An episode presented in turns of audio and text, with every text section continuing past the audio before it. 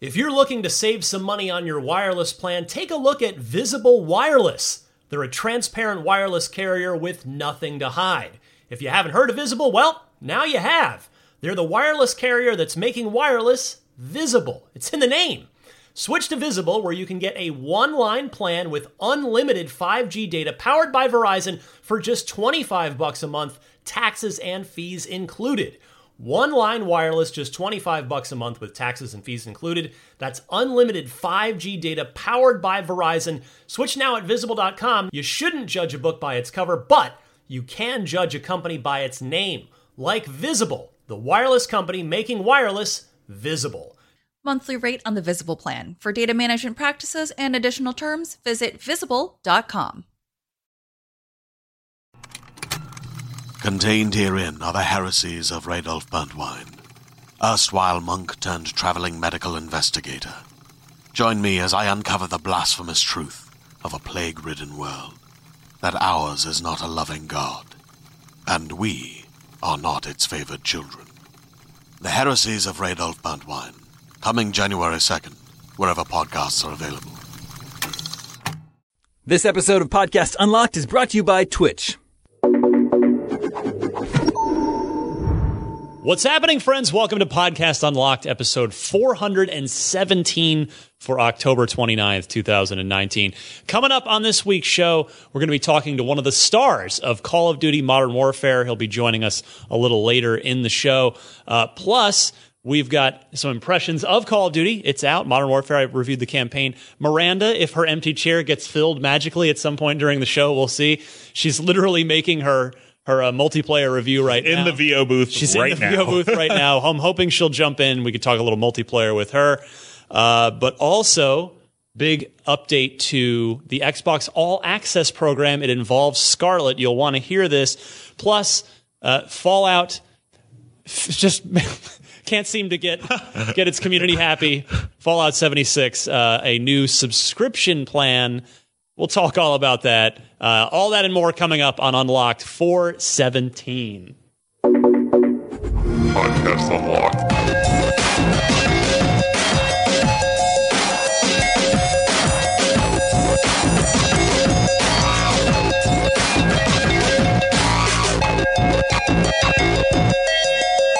Ryan McCaffrey joining you. Did Destin quit? I'm not sure. I don't know what's going on with that guy. Mark Medina, I haven't seen here, him. Present, accounted for. I showed up. Yeah. You're on the roll call. I also love that nobody can say the word Fallout anymore without bursting out laughing. We've reached a low point in Fallout history for sure. But yeah, I'm here, bam. We'll talk more about that. And Miranda Sanchez's empty chair, as I mentioned. Wait a minute. It's filled. There she is. Now we can't call it empty anymore. Okay, so we need you to go change the name. Now have a seat. It's Miranda Sanchez's empty chair. You can still call it empty. I'm like halfway here. All right. Hi, Miranda. Hello. Hi. All right. I'm going to get these names off of the thing there. All right. The three of us are here. Mark, why don't you scoot in a little bit? Let's center this. I'm trying to produce. Get this looking good. Let's get everyone in here. In frame. There Welcome we go. We'll do it live. We'll do it live. Anyway, yeah, it's Unlocked 417. Heart of the review season. We've got Call of Duty Modern Warfare, the big release from Friday, but also The Outer Worlds came out. We're doing a ton of stuff on that on IGN. We talked about that review last week with Dan Stapleton. So, let's start now that you've swooped in just in the nick of time, Miranda. I reviewed the campaign. I gave it a great 8.5. That's how relevant our decimal numbers are. 8 point something. Yep. I did two reviews last week, and I can't keep them straight. So busy. Luigi's Mansion 3. Welcome to Nintendo Voice Chat. That was a fun day. That Friday alone, you did what? Two reviews, an unfiltered, an interview. Yeah. Man, it was. Yeah, and then I did my Tesla podcast that night too, because I always do that on Friday night. That's quite the day. It was a lot of talking. I won't say it's like, you know. There are plenty of jobs that are way more difficult physically or otherwise. But it was vocally challenging. Yeah, I was with you for the Luigi's Mansion. I was like, Ryan, you only have like five more things. Come on. You got me at the beginning of the day before it all really got going. Anyway, Modern Warfare. So, Miranda, you have not had a chance to roll the campaign yet. We'll keep this spoiler free. Okay. Yes. Well, I think maybe we'll do a little spoiler chat. Maybe towards the end of next week's show, if everybody will get a chance. Have played through by then. I think it is. I definitely want to talk to other humans about it. So the bit I've played has not been the most exciting for me because I think the delivery at the beginning is really choppy, and so you're a little bit of, at least I was a little unsure of what was going on because it doesn't really give you like mission overview or like a profile of what's going on. It's just like, here you go. Mm-hmm. Now you're in London. Now you're not. Yeah, they take that same Infinite Warfare approach, which same team, where there's no like loading screens, there's no like this is your mission briefing. It's all like seamless. Yeah. So then it's sometimes kind of hard to know when the next mission is beginning because the last one's ended, kind of deal. But yeah. Yeah, Mark, how did you feel about that campaign? I thought it was. I remember I talked to you when I first got back, and I was like, okay, it was cool. It was a war story. Yeah, in a non-spoiler way. There are some definite things we wouldn't want to ruin for people. Yeah. No, it was a war story, and I thought it was really good. It didn't hit me as hard as their last game, Infinite Warfare. I really loved Infinite Warfare's campaign. And so this one I was like, okay, I still thought it was really good though.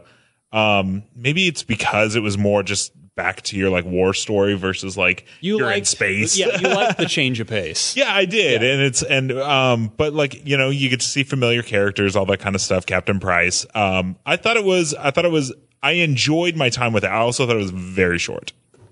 See, it didn't feel any shorter to me than any of the other Call of Duty campaigns. Maybe because we had 2 years off. Like I just because last year maybe I forgot how like. Fresh. How like maybe I thought it would be longer, and I was like, oh, it's over. Maybe if I went back and played Infinite Warfare or one of the other ones, it would be just as brief. Who knows? Took me about 5 hours, same give or take, to finish. Which was, it felt, and I did it all in one day. So I did take a couple breaks for meals and such, but it wasn't one sitting, but over the course of that day, it felt. It didn't feel rushed or. See, I was at an event and I did it in almost one entire sitting. Okay. We played it. I went to lunch. I came back and I had like one mission left. Oh wow! Okay, nice. Yeah, but I said this in the review. I encourage you to go watch it and or read it on IGN or YouTube. But I think it's the best Call of Duty campaign since Black Ops 1. Mm-hmm. I know you're a big Infinite Warfare fan. And I know some people might say, well, that's kind of a backhanded compliment because the campaigns haven't been regarded as that great for a while. I don't mean it as a backhanded compliment. I mean it as a very straightforward, a front-handed compliment. Yeah. Wait, that's worse. There is a group of people that buy Call of Duty every year just to play the campaign. Like they get it just for the campaign. Because I played a ton of multiplayer back when I was Miranda's age, just to make myself older. But I don't know. I still enjoy the multiplayer. I played a decent chunk of it. I played a couple hours of it, I guess, at an event earlier this year. Yeah. And had a great time. But I guess when it's finally out, there's so many games to play that I am personally not as drawn to multiplayer of a lot of games these days, not just a Call of Duty thing, but I mean, Call of Duty for me, I've always been more of a Halo guy than a Call of Duty guy as far as multiplayer goes. Oh yeah, there is me too. It's just the speed of it and just the feel of it. Halo's always felt more like a warm hug in multiplayer to me whereas Call of Duty, I just feel like just getting slapped around. I know I'm not the best player, and I appreciate that it's not, there are some measures. Like, I like the gunfight mode from what I played of it. That seems like more of a even playing field. Like, sure, if you got good skills, that sure helps, but everybody's got the same loadout, same everything. But I'm a campaign. I've played every single Call of Duty campaign. I guess I've finished them all, except I didn't finish Ghosts because I just thought It was terrible. Yeah. I noped out of Ghosts after like an hour. I said, forget it. I'm not going to finish this. This is terrible. I always have the funny story of I'm the opposite. Like growing up, I only cared about multiplayer. Yeah. I never touched the campaigns. Like sometimes I would start a lot of players are that way. Yeah. And they're just not even, like, I was like, okay, well, what do the weapons feel like before I actually jump into multiplayer? All right, now let's get to multiplayer. Like, that's the priority campaign. Yeah. And so the first campaign I finished with, like, I've gone back since, but the first one I finished was Ghosts. And I was like, what is this? That's a tough campaign. I was missing out on? Yeah, that's, I mean, I've heard the stories, but this is not what I was expecting. Oh, man. But anyway, yeah, I really think it was a fantastic campaign. Mm-hmm. You had an 8.2, by the way. Thank you. Thank you. I didn't think it quite deserved the reputation it tried to give itself of being this super provocative, moral, approaching the moral line. Like, it didn't quite do that for me, but it was a really well-designed campaign with a lot of fun moments. There's some cool curveballs in there that we haven't seen in a Call of Duty campaign before. The graphics are nuts. It looks amazing. It's so pretty. I was playing on an Xbox One X. If you've got if you happen to have a high octane PC with ray tracing, it's even more insane looking. But yeah, I had a line in the review that we ended up cutting just kind of because it wasn't quite a level enough. It wasn't quite there, this comment, but I'd had this thing in where I actually went back and looked at Call of Duty Ghosts only because that was the first Call of Duty of this generation, of the Xbox One generation, 2013. So in 6 years' time, I went back and looked at Ghosts and then looked on my screen at Modern Warfare. And it's astounding to think that those are on the same console. That's a fun idea. Yeah, to be fair, again, and the reason we cut the line is I was playing on an Xbox One X, which didn't exist for Call of Duty Ghosts. So, not quite a fair comparison. But nevertheless, Modern Warfare looks incredible. There's a night vision, stealth mission that was my favorite one of the game. I won't tell you any more about it than that, but yeah, I had a really great time with it. And I hope Call of Duty campaigns are back. I hope this is the start of good campaigns again. Mm-hmm. That is my hope. For sure. Nothing else. We've stumped Mark forever. I hope so too. I don't have a lot of hope for next year because... Really? Well, because Black Ops 5? Well, for one, they ditched it for Black Ops 4. And then the idea that in 2 years they've now change their mind, bringing back campaign, and we're able to turn it around in 2 years, or are they just going to go, eh? Per the Schreier report, Jason Schreier from Kotaku, reporter extraordinaire, he's great.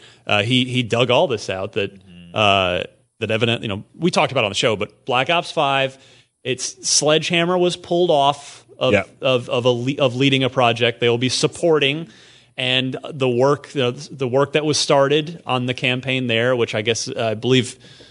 Is it Vietnam that it's set? Now I can't quite remember, but there is a campaign, and it will be finished up and included as part of Black Ops 5. I guess unless anything schedule-wise goes terribly wrong in the next year, they might decide with 4.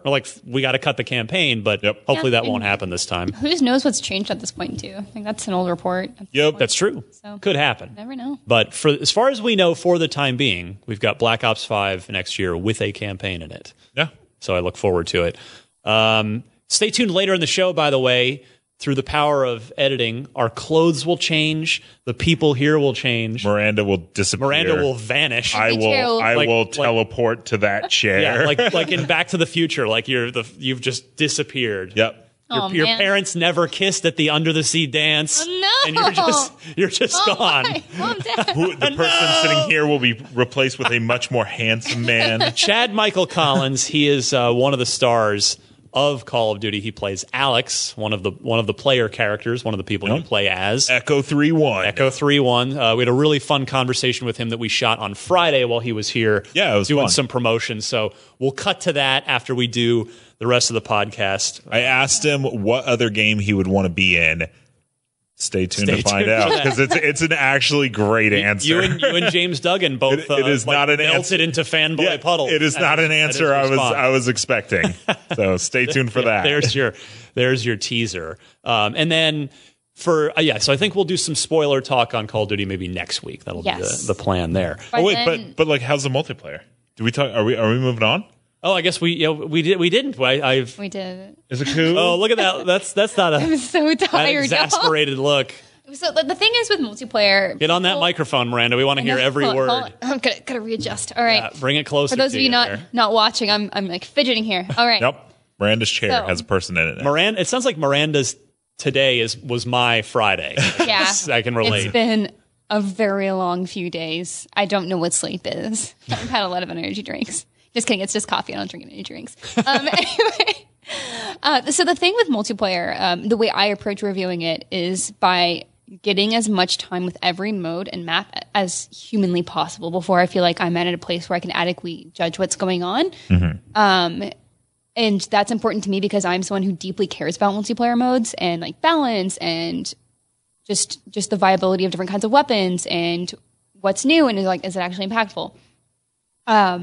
So I have well over 100 games of varying lengths. Nice. In multiplayer at this point, and I came away a little mixed. Like it's good.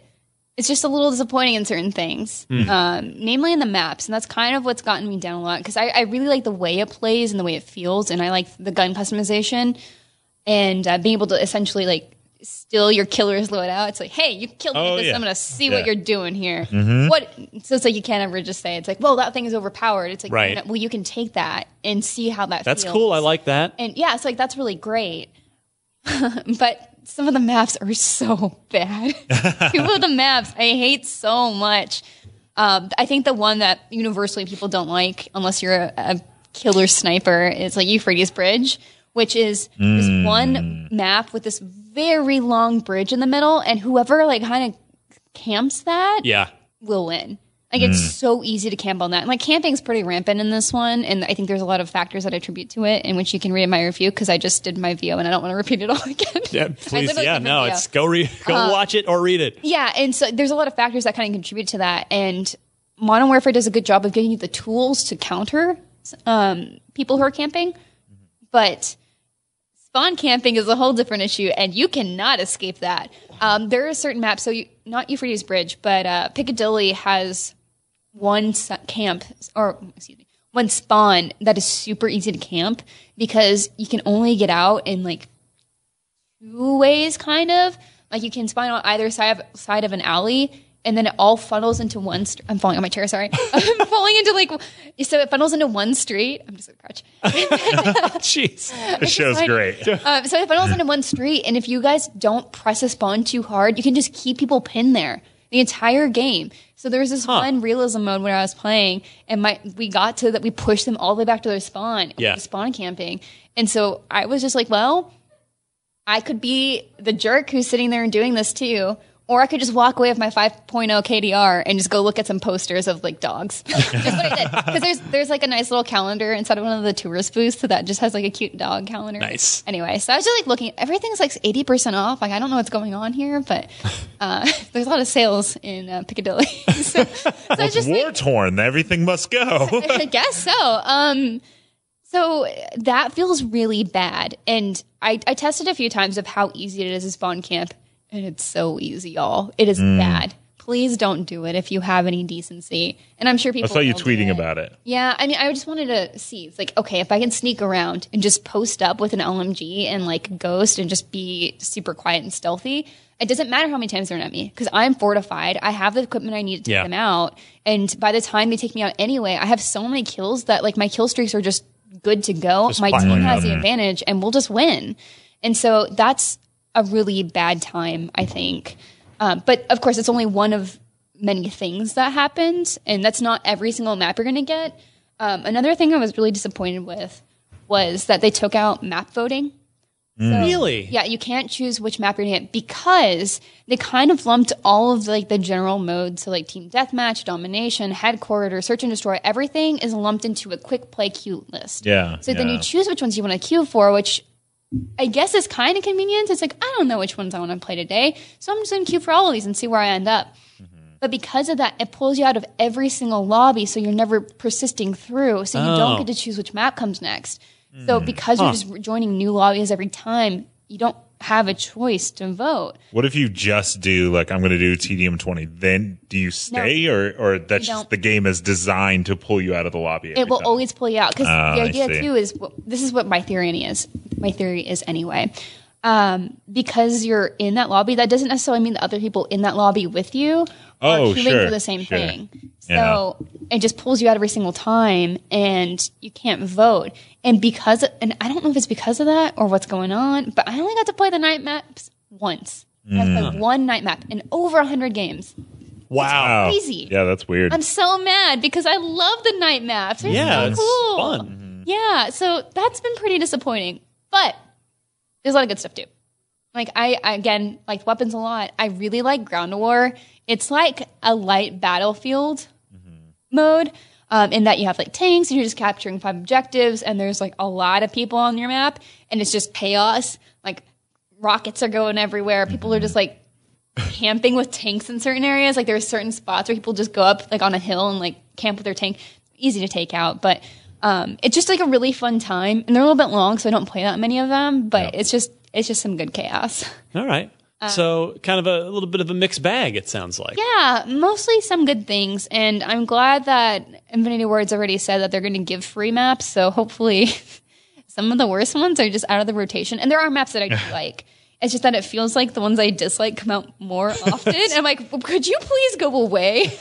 No one wants to play this. Yeah, if you can't vote map. Down the map you don't like, that's too bad. And people leave lobbies a lot, I've noticed, too.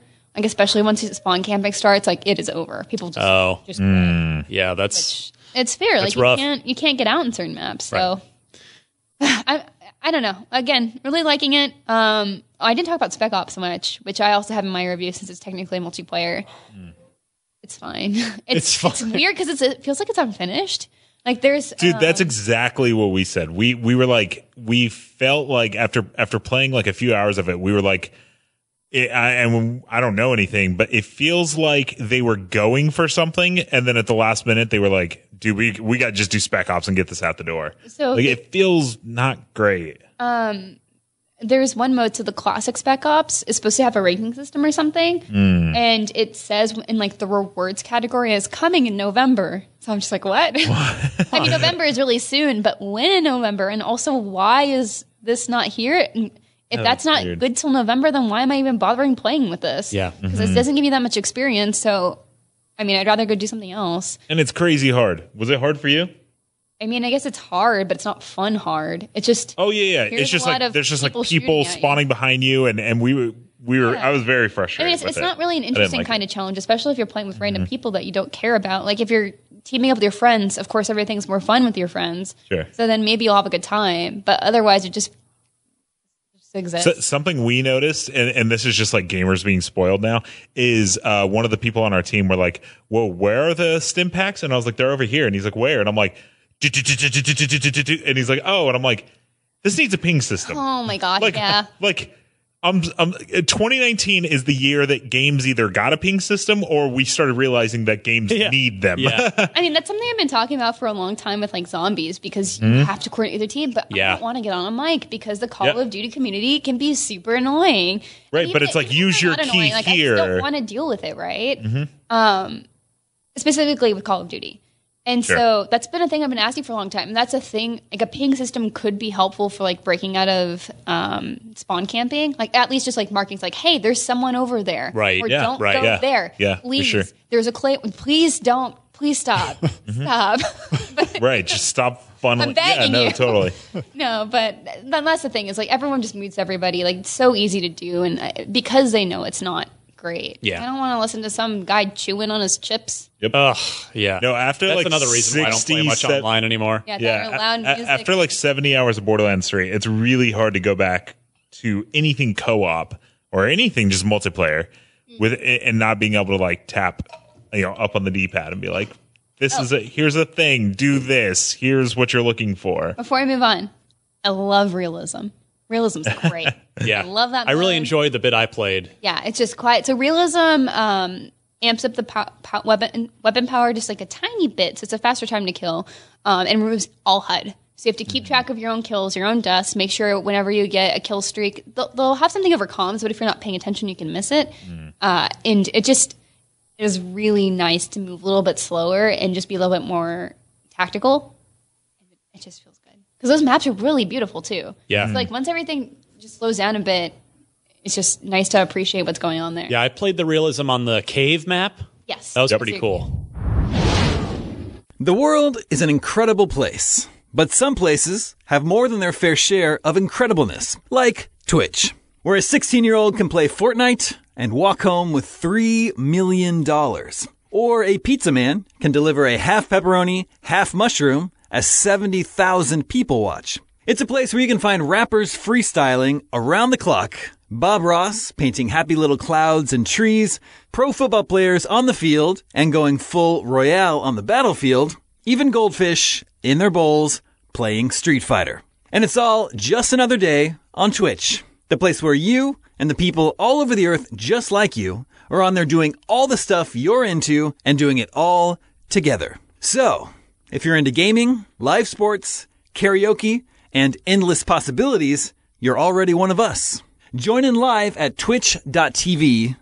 Twitch. All right, well, we've got two big topics I want to get to and not a ton of time, actually. The Chad Michael Collins interview was about 30 minutes or so. It's good. I forgot we had the... Sorry. I forgot. So, and yeah, we started late as well. So I want to talk about Xbox All Access. If you guys remember this was the subscription service that Microsoft very smartly rolled out a bit ago of, hey, you could pay, a certain amount of... make a monthly payment, and over the course of 2 years, pay off your, zero interest thing and pay off your console. And it's, we don't hear much about it. Yeah, but I remember like it was like a thing, especially when Xbox One X came out, and I considered it. Yeah, and then I didn't. But then it was like the idea of not having to drop so much money right at once. Yeah, because these the X is not cheap, and Scarlett will not be cheap, and that's what's interesting about this update to it is Xbox All Access has laid out a Scarlett upgrade path. So here's from Microsoft. They say with Xbox All Access, you get an all-inclusive Xbox experience with everything you need to start playing right out of the box for as little as $19.99 per month for 24 months. That's, of course, United States pricing. The program's a great choice for players who want flexibility in their purchasing options and are looking for the best value in gaming. When joining Xbox All Access, you get the console. And now you could, an S will cost you less per month, obviously, or you could go for an X. And then, of course, a controller comes with it. For the entire 2 years that you're making payments, you get a membership to Xbox Game Pass Ultimate. That's so good. Which is phenomenal. That's like worth it enough right there. You effectively, you don't necessarily, or put it this way, if you don't buy any games during the 2 years you're making those $20 or what have you a month payments, you've still got a ton of great games at your fingertips at all times. And then with the X specifically, there is an option to upgrade to Scarlett once it's available in holiday 2020. So you can just, use this as a gateway drug basically to not be staring down the barrel of what I suspect will be another $500. So how does that work? Do you send your X back? We don't know yet. Yeah. But, presumably Microsoft has handled everything in a very gamer-friendly way with this so far and most of their programs. So now this is through retail. In order to join the program, simply visit a participating retailer, select the console you want with no upfront cost. Now, there is a credit check involved here. You need to qualify with Microsoft's financing partner, which is Citizens Bank in the U.S., and others in other territories. Yeah, they want to make sure you're not going to just pay the $20, walk out, and just be like, okay, I'm defaulting on this. Who cares? Exactly right. Once approved, complete your purchase with the retailer. Once you've signed up and brought your console home, it's time to power up and game on. Again, you'll need probably at least half decent credit to make this work. I mean, I would assume, like, you're talking, you said it's 20 for 24 months? Like how much do you have here? Where like ending totals would be? One of our commerce editors, Seth Macy, who we love to death. He works out of Maine, which is why we never get to have him here on the show. But he said he slacked this to me, and I was like, "Can I use this exact quote on the show?" And he's like, "Sure, no problem." So he dug into all the numbers because that's his job. Yeah. He said, "It's the best deal I've ever heard of for a video game console and service. After the 24 months, you own the console outright.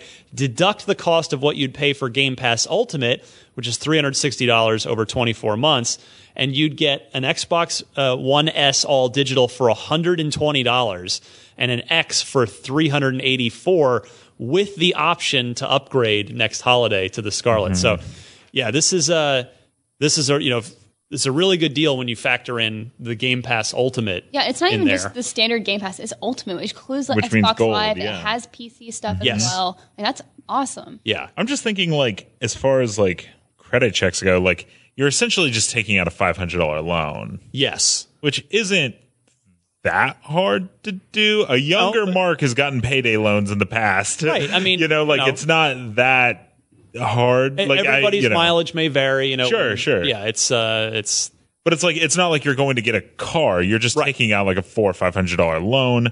I think it's really, really cool. That's a really good deal. Again, this is another thing where if people are as the new consoles, as the PS5 and the Scarlett start to come together over the next 6 to 9 months, when we really start learning more about them, if someone's on the fence. There are going to be plenty of people that are just invested in PlayStation. There's I'm all PS5, and there are going to be plenty of people that are, hey, all my friends are on Xbox. I love Game Pass. I love Halo. I'm going Scarlett. But there will be a large swath of people who are on the fence and willing to go either way. And this is a chance for them to go, well, this lets me spread out the cost in a very affordable way versus having to just bite a $500. And really, when you factor in tax and any games, right, $600. You could get by on this paying $20 a month and never have to buy a game. Yes, and never have to like Halo, do these upfront costs. Halo Infinite will be on Game Pass on day one. Yep. If you're a Game Pass subscriber, the killer launch title for the Scarlett. You don't have to spend $60. Plus, who knows what else they're going to add? Exactly. I mean, Forza 8 is all but is inevitable. Mm-hmm. And then, whatever. And then when the rest of the first parties start revving up. Well, if you did this today, you'd instantly get Gears 5, Outer Worlds, like right. But it's like some of the biggest fall 2019 games. You own two of them instantly. Yes, exactly correct. So. This is just fantastic. Definitely wanted to get the word out on this. So do look into it if that is something that is of interest to you. All right. By the way. Yes. After Party was just added to Game Pass. Yeah, so that's it. Thank you for mentioning that, because that's always good. We've learned that Game Pass is great, but the word doesn't always seem to get out about which cool non-first party games are available in Game Pass, and After Party is one of them. So if you liked Oxenfree, which... if you played Oxenfree, odds are you liked it. That studio's next game, After Party, is out today. Go drink in hell with some demons. Yes. And Satan. Outdrink that devil man. Now, Mark. Yeah. Fallout 76. Ouch. We had a whole thing earlier that when you say the word Fallout 76, you just instantly start laughing. Fallout 76. Fallout 76. Bethesda launching a new optional subscription service for Fallout 76 a year later here called Fallout First. And it's $13 a month or $100 for a year. For $6 more, I can get an Xbox One X with Game Pass and gold and all that stuff. This isn't it. This is not it. This ain't it. This ain't. Well, it's there. And what that money gets you is... private servers for you and up to 7 friends. Allegedly. A scrap box with unlimited storage for crafting materials. That eats your stuff. A survival tent that acts as a placeable fast travel point. Big whoop. 1,650 atoms a month. for the game's shop, so an Atom budget. You got anything for that one, Mark? Whatever. An exclusive Ranger armor outfit and unique icons and emotes. And this, as you can gauge from Mark's reaction, has not exactly gone over great in the general gaming community, or even really the Fallout community. Yeah, the Fallout community seems to not be... It's a multi-tiered problem. Problem number one is just the service itself exists. I'm like level 56 in Fallout 76. I've put a lot of hours into it. I like it. But... Yeah, and they have improved a lot. Yeah, and I was really excited for the Wastelanders DLC. I was actually pretty disappointed to see that it ended up getting pushed till next year. That's crazy expensive. This is very expensive. That's when you factor in most people are paying for Hulu, Netflix, Xbox, Disney Plus, Gold, compared to literally any other subscription service. That's pretty nuts. I mean, is World of Warcraft even this much a month anymore? No, well, it's $15 a month. Yeah, it is. It's so $15 a month. But World of Warcraft updates every few weeks. You know what I mean? With constant expansions. So that's your first problem: is that it's crazy expensive. The second problem is two of these things don't even work right. The private servers, not so private. If you join a private server, people can join on you. Oh, that's not a private server. Yeah, that's not what private. That doesn't mean what they think it means. Right. Well, and the thing is you would think, well, it's just your friends joining on you. But some people in Fallout 76 are like they act as vendors, because when you make a camp, you get vending machines that you can drop your own stuff in that you can set the prices for. So that way people can join your server to see what you have for sale. People are filling up their friends lists with people with other Fallout 76 players. I see. So then if that person decides, I don't want to be a vendor today, I just want to go quest, all of these people you've now added get to just still join on your server anytime they want. And you have to kind of just be like, I'm not a vendor today. I'm not, I wanted to play by myself. I wanted to quest. So now they either have to like give up their vendor business and delete all these people that they don't actually know. Right. Or deal with the fact that Fallout 76 private servers, it's just going to be a normal server to them, because people are just going to join it. My goodness. And then the storage, this is just typical kind of Bethesda, is people are putting stuff in there and then they're coming back and it's just gone. Like this stuff's just gone. Those things can be probably fixed, at least the storage. I think so too. Yeah. The storage issue is just clearly a bug that they're putting stuff in there and it's getting lost server size. The other one is something that they need to like, okay, we didn't anticipate that. We can. So it's like the problem I see with this is I get that they want to keep making money on this thing that they're offering as a service, right? Sure. Yep. But this isn't really how you do it. Mm-hmm. This is kind of silly. And I don't know. Whenever I see these kinds of things happen, I'm like, who made this decision? Yep. Who thought this was a good idea? Yeah, I mean... They seem very out of touch with how things work in gaming communities and, like, what people are responsive to, especially for a game that you've already paid for, and some of these features are things that people wanted in the core game. Yep. I mean... Well, and they're kind of dangling mod support because people really want to mod the game, and they're saying, oh, well, private servers are the first steps to letting you mod the game. So basically what they're saying is if you ever want to mod Fallout 76, you're going to have to get the subscription. That's rough. And they walked back their whole, which take that for what you will, that microtransactions will always be cosmetic. That's obviously not the case anymore. It's very weird. And the thing is Fallout 76, when people say like nobody plays that game, that's not true. Lots of people play Fallout 76. Sure. But when they're mad at this, then there's an issue. My hope is that you remember, I mean, does the buck ultimately stop with Todd Howard on a Fallout project? Yes, it does. But but Todd Howard's Bethesda Game Studios internal Rockville, Maryland team didn't develop this game. Sure. And so while that Todd and that crew is still ultimately responsible for it, I see this as they're learning a lot of what to do and what not to do for Starfield, which is probably going to get announced. I would suspect that Sony and Microsoft are both just frothing over who's going to get to, like, stage it gets to be exactly. So Starfield's going to be a big deal. We'll probably hear about it next year. I don't know if it'll be out next year or maybe the year after, but I see Fallout 76 as a massive learning experience for the next major Todd Howard project, which is Starfield, and then way down the road after that is Elder Scrolls 6. So, and I hope whoever's leading this project kind of looks at this and it's like, oh, maybe this was not the best idea. How can we change this and make this better for our community? Because at the end of the day, people make mistakes. And you just hope that they learn from them and adjust course. Because at the end of the day, they're trying to serve a community. And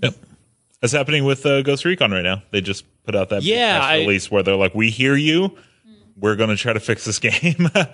With Fallout, I don't know. The thing is I don't care enough about these things except for maybe the Ranger outfit, because Fallout New Vegas, my favorite Fallout game. Yeah. Coincidental that Outer Worlds is out. But I'm very excited still for the Wastelanders DLC. Like, I'm not done with Fallout, but I'm not going to opt into any of this. Yeah, and that's the thing. Vote with your wallet, as always. You know, you don't have to spend the $13 a month or $100 a year. Also, just as a funny tidbit, it's creating some sort of a class warfare where you get a tag that you're a Fallout First member. And so it's kind of this whole, like, these elite people versus, like, hunt down the broke people who can't afford Fallout First, and it's becoming this, like, weird. I don't know if it's like a serious problem or if it's just like a Reddit thing. It's a war on the 1%. Eating the rich. It's becoming this thing where it's like, if they got a Fallout First tag, we're going after them for, you know, and it's this, like, class warfare thing. It's hilarious to see. Well, I mean, I don't think anybody would argue that against the idea that Fallout's reputation has suffered at least somewhat, if not a lot. I wouldn't say the brand is, like, tarnished, but I would say the brand definitely means a lot less than it did. Like, when Fallout 4 was announced, right? Oh, like, everybody was psyched. It's like it was nuts to see Fallout. It was nuts to see Todd Howard up there, and I'm going to talk about the next Fallout, and it's crazy. And I love Fallout, and it's sad to see the name kind of be and my point there is that because of Starfield and Elder Scrolls 6 being the next two Todd Howard projects, we are probably not going to see Fallout 5 proper for a long time, which might give people time to I don't want to say forget about Fallout 76, but for the justified anger at a lot of the decisions and results of this game, you know, going away for a while. I would kill for them to allow to do a New Vegas. Like, I would kill for them to, obviously can't be Obsidian now, but like, could be if they want. Yeah, I mean, hey, Xbox exclusive Fallout. Microsoft is publishing Psychonauts 2 on PlayStation 4. They're publishing I feel like there was one other one, but anyway, Minecraft's everywhere. Thank you. Yeah, it was Minecraft before. But, yeah, you know. So it's not out of the question. It's tough, though, because Outer Worlds is doing so well. Like, people love that game. Yeah. Like, would they be like, okay, we'll make New Vegas 2 or just whatever. But, like, regardless, I would love for them to let somebody else take another crack at a Fallout game. I think it'd be really cool. Could happen. And it would bridge the gap between now and Fallout 5 or, you know. Yeah, I could see it. That option definitely is on the table. All right. We've got to go. Yeah. We have to go, but we're coming back. Our past selves will be here with Chad Michael Collins, star of Call of Duty Modern Warfare.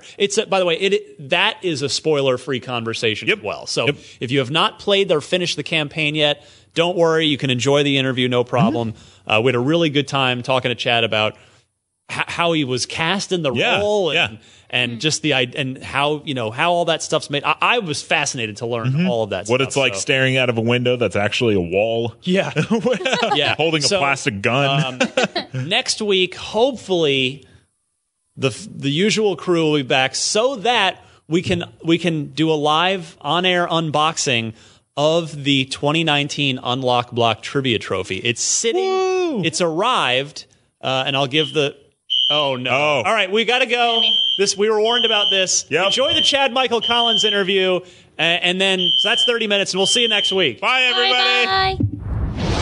And we are back. We've got a special guest with us, Chad Michael Collins, the star. Yes, not Price, not Farah, not Hadir.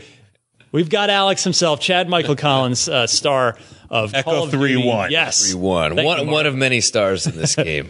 Chad, thanks so much for coming. Yeah, thanks for having me, guys. I've been a big fan of IGN, forever. Great. Your walkthroughs. In particular, everyone always, to me. Every time someone says that they're a fan of IGN, they go straight to the wall. As well they should. The guides team does I don't have childlike enthusiasm anymore sometimes. I just need that walkthrough. Like, sure. It's okay. Sure. It's fine. So, all right, Call of Duty Modern Warfare, has it really sunk in that you are in one of, if not the single biggest video game release of the year? Yesterday, or I should say Thursday, before the game actually dropped, it started to resonate. It's the messages started to come in, the posts started to come in. Going dark everywhere, everywhere.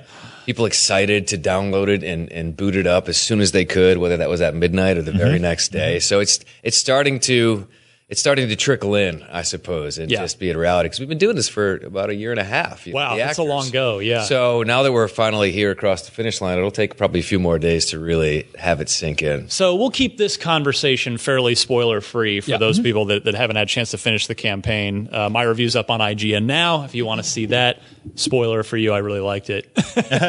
You can read it in the future when we're recording this in the past. He's just saying that because I'm here. It's fine. No, it was a real good time. And that's, I am fascinated by the world of voice acting and video game acting, and it's becoming, it's every bit. You did performance capture for this game, yeah? Mm-hmm. Which, for those that might not be familiar, like, it might sound obvious, but there's probably some really key differences with not only the role, but how you approach the role between a more traditional voice acting role and a performance capture role. Absolutely. We were in the full suits, full spandex, heavily Velcroed suits covered in dots on the face and the body and everything else. Yeah. So, every character that they see in this game, whether it's me or Captain Price, Hadir, Farah, Sergeant Garrick, these are actors, doing the full thing. And it's our faces, our likenesses, our movement in those scenes, obviously our voices too. So it was really, really fun to really originate brand new characters. I mean, Barry had the most pressure because who's playing Price, yeah. Captain Price was already established, and we knew him from the past iterations of the game, right? So, but I just thought his performance as Captain Price was the Captain Price, that we all want in the next generation. Yes. What's it like staring? I was watching a cutscene right before we came in here, and it's when you guys are in the hospital, and there's a bunch of people outside, and you're like staring out of a window, and you're like, all right, guys, this window's closing pretty soon. Yeah. They're going to come breach. What's it like staring at a wall saying those things? Pretty much it. We're flat, there. Yep. There's no ground below us. It's more challenging to go down a ladder when you're just standing on the ground. Oh, man, I hadn't even thought about that. Yeah, honestly, the process is, to answer your question about being interested in this, the process for a scene like that is it's amazing because you have to use so much of your imagination. Yeah. They'll give you kind of a look. It's called a pre-visualization. They're not finished rendering that world yet, but they will show us kind of, basic, rudimentary, this is a window, this is a table, this is the walls, this is the space you have to work in. But then the rest of it is all up to us.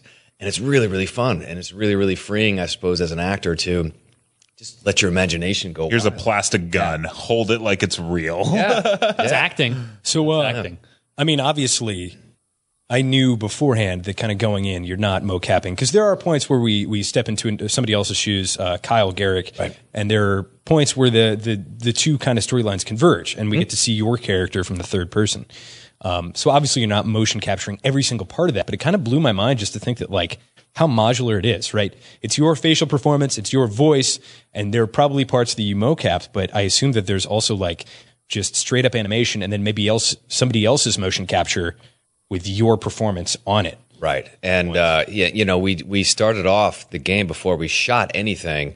We did a tremendous amount of scans, facial scans, body scans, all these sort of things, just you know, this photogrammetry technology that they're talking about. Yeah. They literally wheel the actor in a robotic chair into a sphere of lights and lights and cameras from every single angle. And then you have about 125 different cues where it's like A, E, I, O, U, anything you would say, anything you would articulate, smiles, eyes open, squints, scowls, smiles, you know, all the things. So they have you. They can make you do anything. Yeah, we're in we're in Skynet at that point. And then so for stuff like that, you know, when you're playing as Garrick and you pan over and there's Alex, you know, to your left, you know, that face, that expression, that whatever, they would pull that probably from, you know, the system, the database that they have. So, but the cutscenes and stuff are all 100% organic, totally us in the moment. So I don't know if this is kind of your regular look, including like in most roles, or because you know you've got kind of the cool mustache and then sort of the scar. Like, is that just animated on later, or do you know, or is it like a live action role where that's. You know, did you have a plastic mustache on? No. And I'm sort of curious, like how that works in the game space. You know, like how much of that's you and how much of that's. I was just as surprised as everyone else to see that this huge Tom Selleck mustache on my mug. But that's a credit to that. It worked. I love it, honestly. Yeah. I love it. I will say, because I'm actually quite mustache challenged in my real life, so it's actually really, really quite a cool nod. Yeah, and the arm tattoos on Alex. Yeah, he's got a sleeve, and that is actually, I think they took inspiration from one of our Navy SEAL consultants named Steve. He has that, so they kind of put that on my character. Nice. Nick and Steve were ex-Navy SEALs who came in and advised on this, and they were. Incredible help, great asset for this game. So, yeah, that's Alex. I don't know where he got the headscarf from.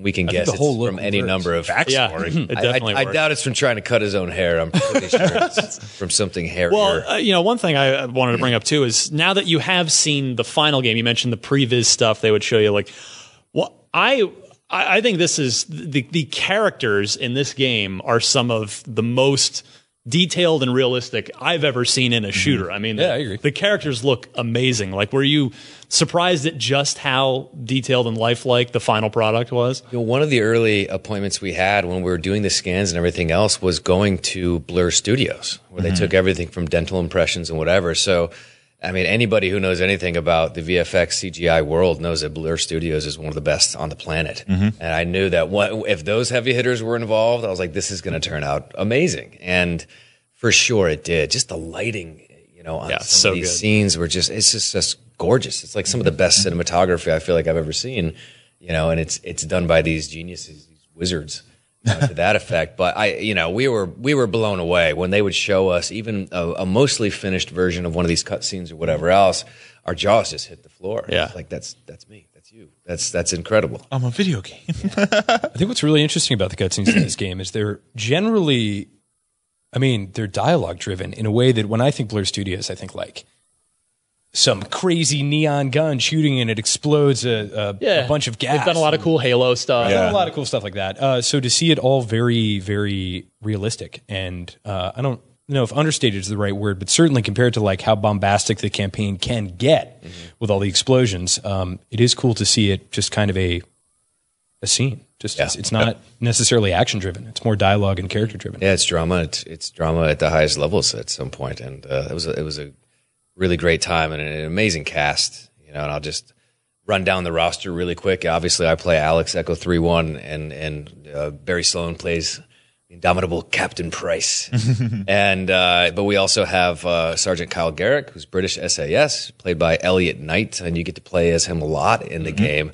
He's a wonderful actor. And then you have Farah and Hadir, who are the freedom fighters in Urzikstan, and they're played by Claudia DeMitt and Aidan Bristow, and they did phenomenal work in those roles with the accents and speaking Arabic and everything else too. So I'm glad that it resonates with you guys because these are top-notch actors, and it was a really, really fun experience working with them. I'm curious. So I have heard from sort of watching interviews and things over the years that a lot of times with traditional voice acting, you are alone in a booth, and you are not working with other actors in that moment. With performance capture, were you all acting and working together in these scenes, physically there together for most of it? Yeah, we were always, you know, the cutscenes, absolutely, for sure. The little scenes that lead into the mission and then you dissolve into the player's perspective, all that stuff, we were all there together. Everybody who played in those scenes, we were there together creating it. And it was cool. And it's, you know, Barry Sloane, you know, has said in interviews that it's a lot like theater. It's a lot more like theater than it is television and film making. And for that reason, you know, you are on a space, the movement is encouraged. Obviously, you have your blocking and your marks and all these things interacting with objects that are mostly make-believe. But also, you know, you have to be word perfect. It's just like when the curtain goes up on a play, you're word perfect until the curtain comes back down and then the final curtain call. So that was on us to really have a well-rehearsed, well-oiled machine, and it kind of unfolded like a drama, a theatrical. So would you guys... Did you do group rehearsals prior to? Yeah. Before we would go and shoot 3 or 4 days during any given week, we would come in a day before and we would walk through everything, get our blocking down, work through the lines, work through the scenes, that sort of stuff. So that on the day we were, you know, word perfect as much as could be, because there's no fixing in the editing room for video games. It's action, then it's cut, and everything in between has to be completely locked in because you're shot by 50+ cameras. Yeah. Like you're not going to edit off 50 different cameras. Yeah. You know? Was there anything that you found particularly like challenging, like harder than you thought was going to be with like this kind of Had you done performance capture? I had done a little bit, not to this extent. So I was very familiar with, you know, the outfit that you wear and the helmet cam rig and stuff like that. I think the challenging part was, it's funny because you do have to use so much of your imagination and you do have to kind of get a glimpse of like, okay, well, if we're inside of a chopper, I need to know kind of where the walls are and this and that, whatever. So they do construct kind of a crude like PVC pipe square or cube that you play. No, that's a car door. But sometimes in the middle of a scene, and I was guilty of this a couple times. You know, I got a note that was basically like, okay, well, you know, it's a little bit rocky up here. You know, brace yourself on top of the chopper as you move from the back to the front.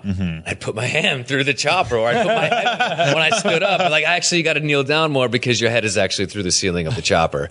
And, you know, that's a quick way to lose your head. I think you have a challenge, and a few of the other actors, of being playable characters. I think there's a whole other suite of articulation that happens with that, aside from just delivering the voice lines. Right. And that is getting hurt and kind of responding to kind of emergent things that happen to you in the game. So can you tell us about the process of like recording a bunch of... What was that like? It's fun. I mean, even for TV and film, when you have to go in and do some voice looping on some sloppy audio, it's like we call them efforts. It's always... you get a sheet of paper, right, with your lines, and there's an asterisk, efforts.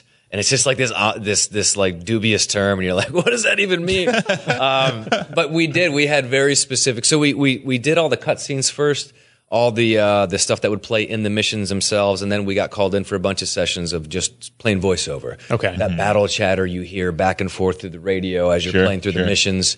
Some things we call nags, which are 5 variations on a command. You know. Pick up the binoculars. We're waiting on you, Sergeant. You know, that kind of thing. Yeah. Driving that player forward. Yeah. So, Nags is a great name for that. It's like, hey, we need you through the door. You're like, I'm looking for collectibles. Right. Captain Price. Yeah. No, they'll nag the crap out of you until you do it, man. But that's you know, a lot of the voiceover stuff that we do there, the, you know, the battle chatter stuff when you're actually in the thick of things. But also, you know, when you take fire, the heavy breathing and the screen goes red and the blood splatter, right? Yep. You know, I was called in one day and I had, it was a series of deaths.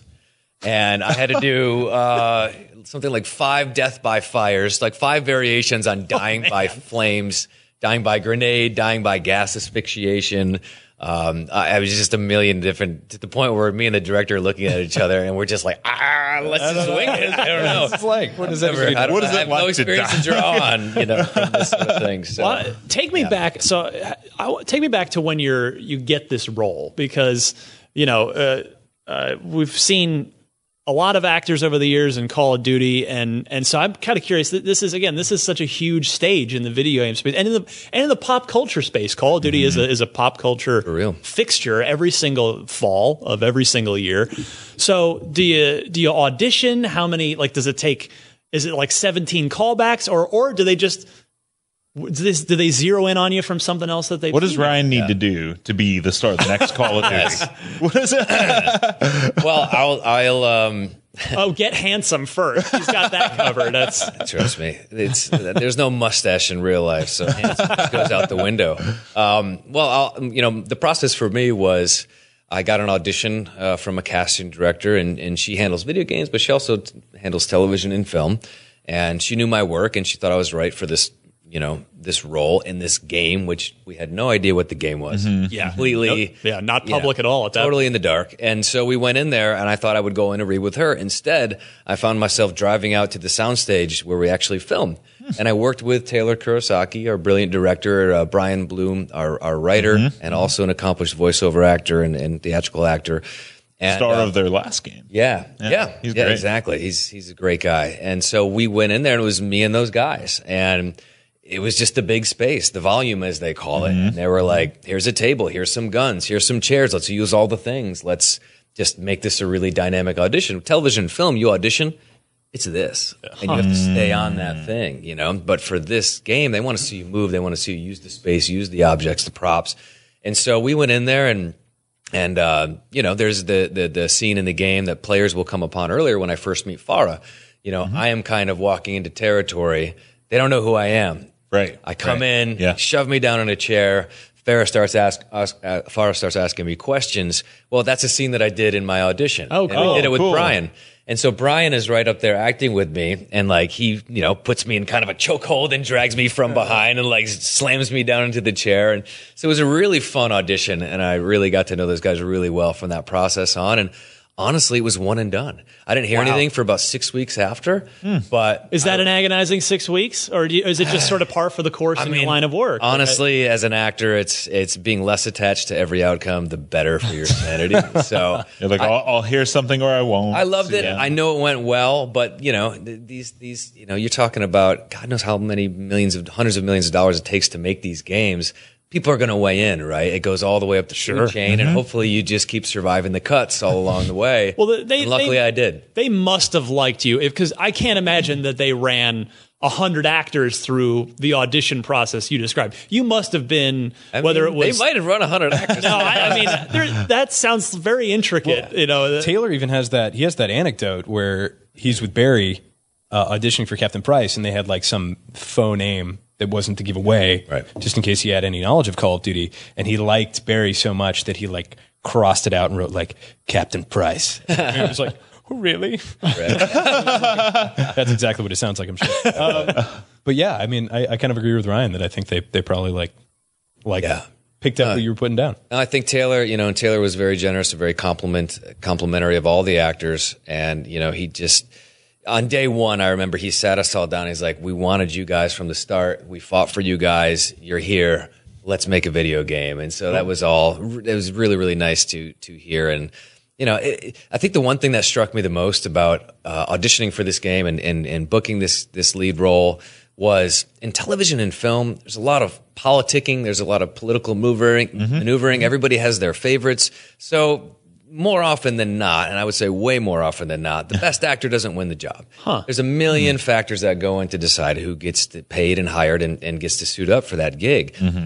With Taylor and this process and Brian and everybody, it was kind of like the resume may have got you in the door, but then he just wanted to see who could portray this character, who could breathe the most original life into this character, and all that other stuff went aside. It wasn't about package deals from a high agency, pairing a director with a... It wasn't any of these things that normally you have to suffer as a TV and film actor. It felt like a level playing field by people who are really passionate about having the best actors breathe the best life into these original characters. And I'm grateful for that, because it doesn't always look like that day to day. And I know that you haven't... You've only just now seen the final product along with everyone else, right? Yeah. That seems wild to me that they wouldn't at least...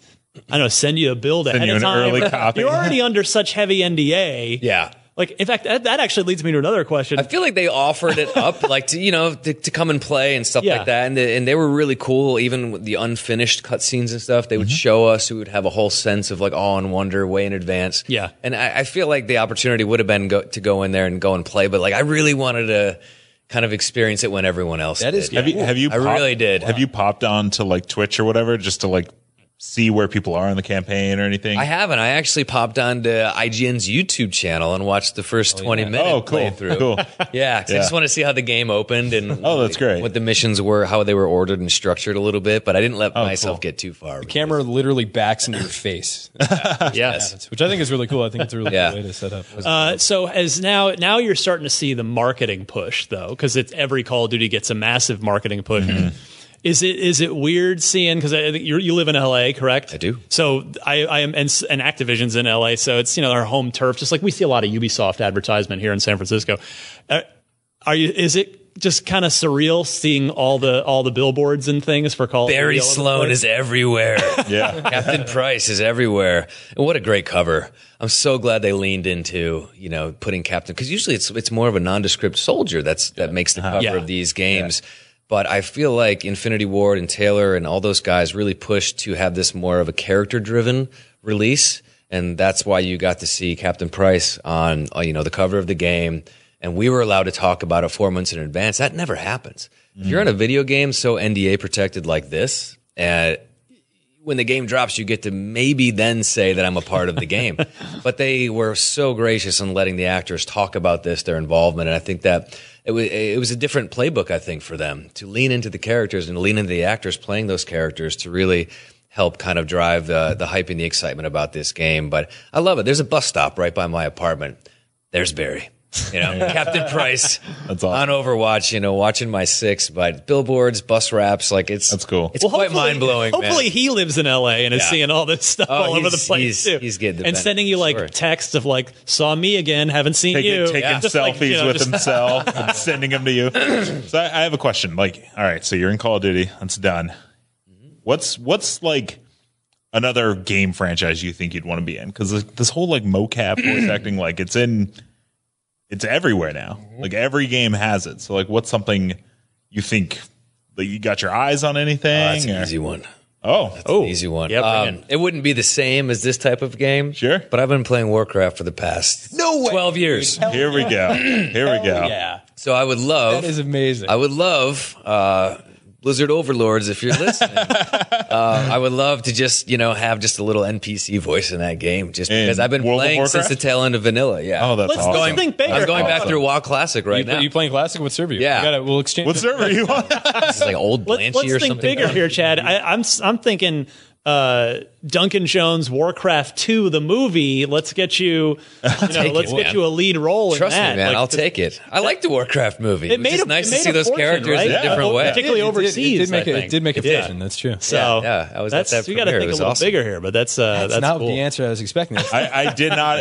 I didn't know I was sitting next to a WoW nerd, because I'm a WoW nerd. I've been playing since vanilla. You know. Yeah. No. I mean, let's just check that one off first, but then we can go into, you know, more of these games. I mean, look, I would be happy to play, you know, in some iteration of Call of Duty, you know, for the rest of my life. Like, I love this franchise. I love these games. And, you know, hopefully Alex, you know, survives to see another day. And before we let you go, Mark touched on the NDA thing, and you kind of mentioned that. So how long were you sitting on the fact that this was, because, you know, the fact that this was a Modern Warfare reboot, they're bringing Modern Warfare back. It's a huge deal in the gaming community, and of course was unveiled just prior to E3, like back in May or so. So how long were you sitting on it? And were you ever, what was it? Is that anxiety riddled for you? Like, you're afraid you're going to say the wrong thing to the wrong person and you're going to accidentally leak the game? Like, I don't know. Or maybe you're just super well used to it at this point. I don't know. Yeah, I was very conscious not to tell too much. Even when, you know, people would ask, like, what are you working on? I'm like, I'm working on this really cool game. And they're like, oh, cool. Like, what is it? Is it Call of Duty? And I'm like, I can't say. But their first, I crap you not, their first guess every single time was Call of Duty. Like, that's how ubiquitous this game is. That's how with the presence that this game has, is that when I said I was working at a video game, everybody immediately went to Call of Duty. You're like, it's not Call of Duty. They're like, it's probably World of Warcraft then. That's the only other thing. But no, we sat on it. I mean, I auditioned like last April. I think we were doing the scans and stuff like come May, June, and we were kind of cameras rolling in like August or September. So I was sitting on it for quite a while.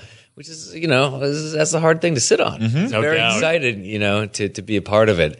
So we didn't know it was Call of Duty Modern Warfare until we were on set. Was there a code name, like a working title that you'd refer to it as? Oh, what was it called? Because I'm always curious what those things are. What was it called?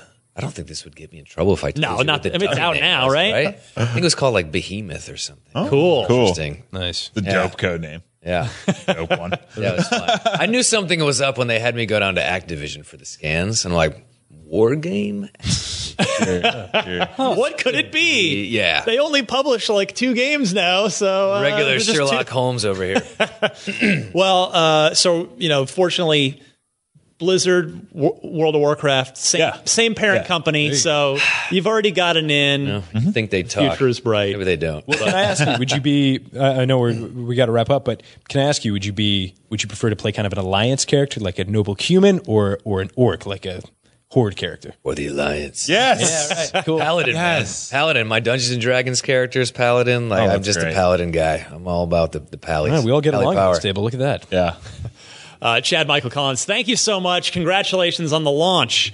Thank you. Call of Duty Modern Warfare, of which you are the star, not Captain Price. I don't know that that's accurate. I'm going to let you say it. Barry tunes in. Yeah, he got the cover. He's had enough. We wish you the best of success. Thank you so much for coming by and hanging out with us. I love talking to actors and voice actors and people that work in games, because it's just you have such a unique perspective on it that we as players just don't see. So I find the whole process super fascinating. You did a great job. Thank you very much. And come back and see us again. I hope so. All right, we'll see you next week for yet another episode of Podcast Unlocked.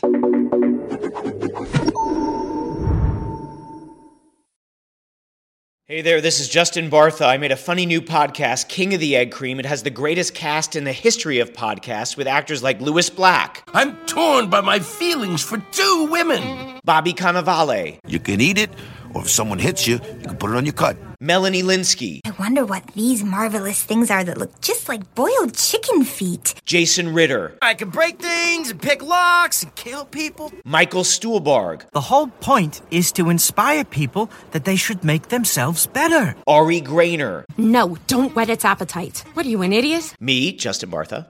That's not just any egg cream, that's a Lemke's special. And all narrated by the hilarious Richard Kind.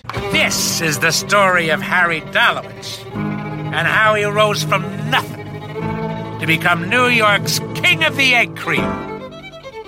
So if you like funny true stories, come listen to King of the Egg Cream, available wherever you get your podcasts.